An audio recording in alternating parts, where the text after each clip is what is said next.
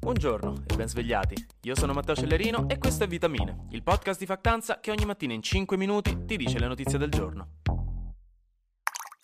Oggi ci facciamo un giretto a Re Bibbia, che dite? Vediamo un po' di cosa si parla quando si dice carcere duro, 41 bis, ergastolo stativo, che sono tutte parole che avrete sentito lanciare qui e lì in questi giorni e nonostante abbiate capito che c'entrino qualcosa con Matteo Messina Denaro e stranamente anche con la vostra esperienza da sessione d'esami, magari non è chiarissimo. Ve ne parlo un po' oggi. Allora, Matteo Messina Denaro è stato arrestato, eh, questo lo sappiamo, è finito in carcere all'Aquila, e anche questo lo sappiamo, e vabbè, sta facendo anche la chemioterapia perché è malato di tumore al colon. E fin qui. Ha anche la TV in cella, che però sembra non abbia ancora acceso, questo giusto per aggiungerci del gossip. Matteo Messina Denaro è in regime di 41 bis. Il 41 bis è un regime penitenziario, quindi non è un carcere, ma è un tipo di pena diversa dal solito. È una pena che viene predisposta in occasioni speciali, quindi con criminali particolarmente efferati, tipo l'alimentari sotto casa che vi ha aumentato il prezzo delle pizzette rosse e ora ve ne dà 6 al posto di 10 allo stesso prezzo. St'infame. No, nello specifico chi è condannato per reati mafiosi, di terrorismo o di eversione dell'ordine democratico mediante compimento di atti di violenza, cioè metà della gente che partecipò all'assalto a Capitol Hill il 6 gennaio 2021 in pratica. Questo regime, quindi l'articolo del codice penitenziario 41 bis, viene introdotto in Italia nel 1986 con la cosiddetta legge Gozzini, che in teoria l'aveva introdotta per limitare i casi estremi di rivolta o di emergenza nelle carceri. Ma poi quando morì Falcone, quindi dopo la strage di Cavaci del 92, di cui ancora non mi capacito, lo Stato, decise di allar- lo Stato decise di allargarlo anche ai crimini mafiosi, quindi per singoli criminali molto pericolosi. Che cosa prevede il 41 bis e perché è chiamato carcere duro? Perché ti mettono un futone invece che un materasso in cella, quindi dormi di uno scomodo. Eh, scherzo, è caratterizzato da un isolamento quasi totale del detenuto, che viene chiuso in una cella da solo, quindi senza compagni di merende, e lontano da tutti gli altri detenuti normali.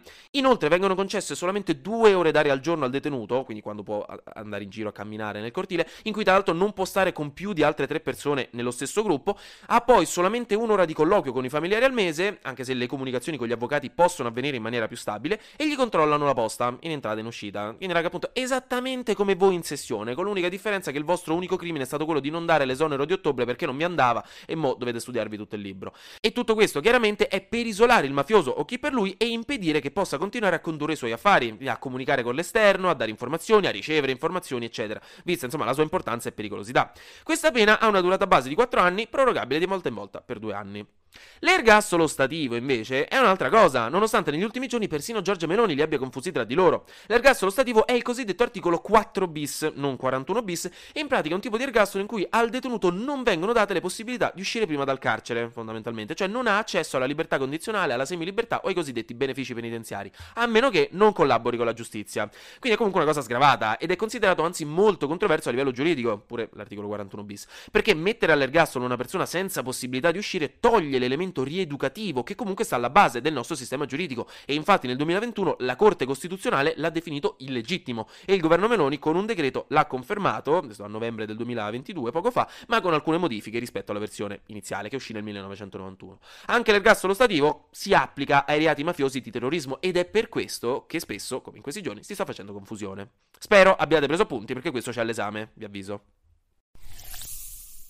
Poi parliamo di diritti dei minori, perché questa puntata non era cominciata leggera abbastanza. Prima con una proposta molto spicy, che di sicuro darà da parlare, di un senatore di Fratelli d'Italia, Roberto Menia, che ha presentato un disegno di legge pro vita che vorrebbe definire meglio la condizione giuridica di ogni aspetto della vita dell'uomo. Nello specifico vorrebbe che una persona fosse giuridicamente considerata una persona fin dal concepimento, cioè fin da quando a papà gli si rompe il preservativo, invece che alla nascita, come ora. E questo, considerati anche gli esempi statunitensi, potrebbe diventare uno strumento politico per limitare il diritto all'aborto quindi vedremo. E il senatore Menia però lo considera anche una tutela nei confronti dell'ingegneria genetica, di cui tra l'altro sentiremo sempre più parlare nei prossimi anni. Invece, in Pakistan, l'ONU si è lamentata con grande preoccupazione per la questione delle spose bambine delle minoranze cristiane e induiste, che in molti casi dai 13 anni, in molti casi si parla di qualche dozzina, eh, nel senso milioni di persone, però comunque non sono pochi, dai 13 anni vengono addirittura rapite e fatte sposare con uomini adulti e costrette a convertirsi all'Islam. Quindi hanno educatamente chiesto al governo pakistano di fare qualcosa, fondamentalmente. Parliamo ora di persone che lavorano, a differenza nostra, eh? La premier neozelandese Jacinda Ardern, molto apprezzata specialmente per la sua gestione del Covid, ma non solo, ha annunciato di botto che si dimetterà il 7 febbraio perché non ha più le energie per portare avanti il suo lavoro. E non posso dire altro che ti capisco, ce la fa più nessuno, non ce l'ha più nessuno le energie. Vatti a riposare, guarda, stai tranquilla. Quindi niente, verrà sostituita da qualcuno del suo partito laburista e poi a ottobre ci saranno le nuove elezioni. In Ucraina invece una piccola grande tragedia. Il ministro dell'interno è morto a causa dello schianto del suo elicottero che tra l'altro è caduto su un asilo nido. Che, ma dai, nel senso, neanche a farlo apposta si poteva farlo così macabro. Sembra siano morte 14 persone, tra cui un bambino, 25 sarebbero state ferite e sembra che sarebbe stato tutto un incidente. Quindi stavolta Putin stava guardando la TV in ciabatte. Infine, ha fatto scalpore la notizia di una bidella di una scuola di Milano, Giuseppina Giuliano, che già che ti chiami Giuseppina ti voglio bene, che però abita a Napoli e ogni singolo giorno parte alle 5 di mattina in treno per arrivare a Milano e lavorare e torna a casa alle 11 di sera. Follia, raga. Questo perché gli affitti costano così tanto a Milano che letteralmente Giuseppina risparmia 200 euro al mese a prendere un treno che si fa tutta l'Italia ogni giorno piuttosto che pagare l'equivalente probabilmente di una stanza doppia a San Donato nella mansarda di un canile per come stanno messi gli affitti in questo periodo. Quindi insomma, poverina. Ma finiamo con le... Flash News.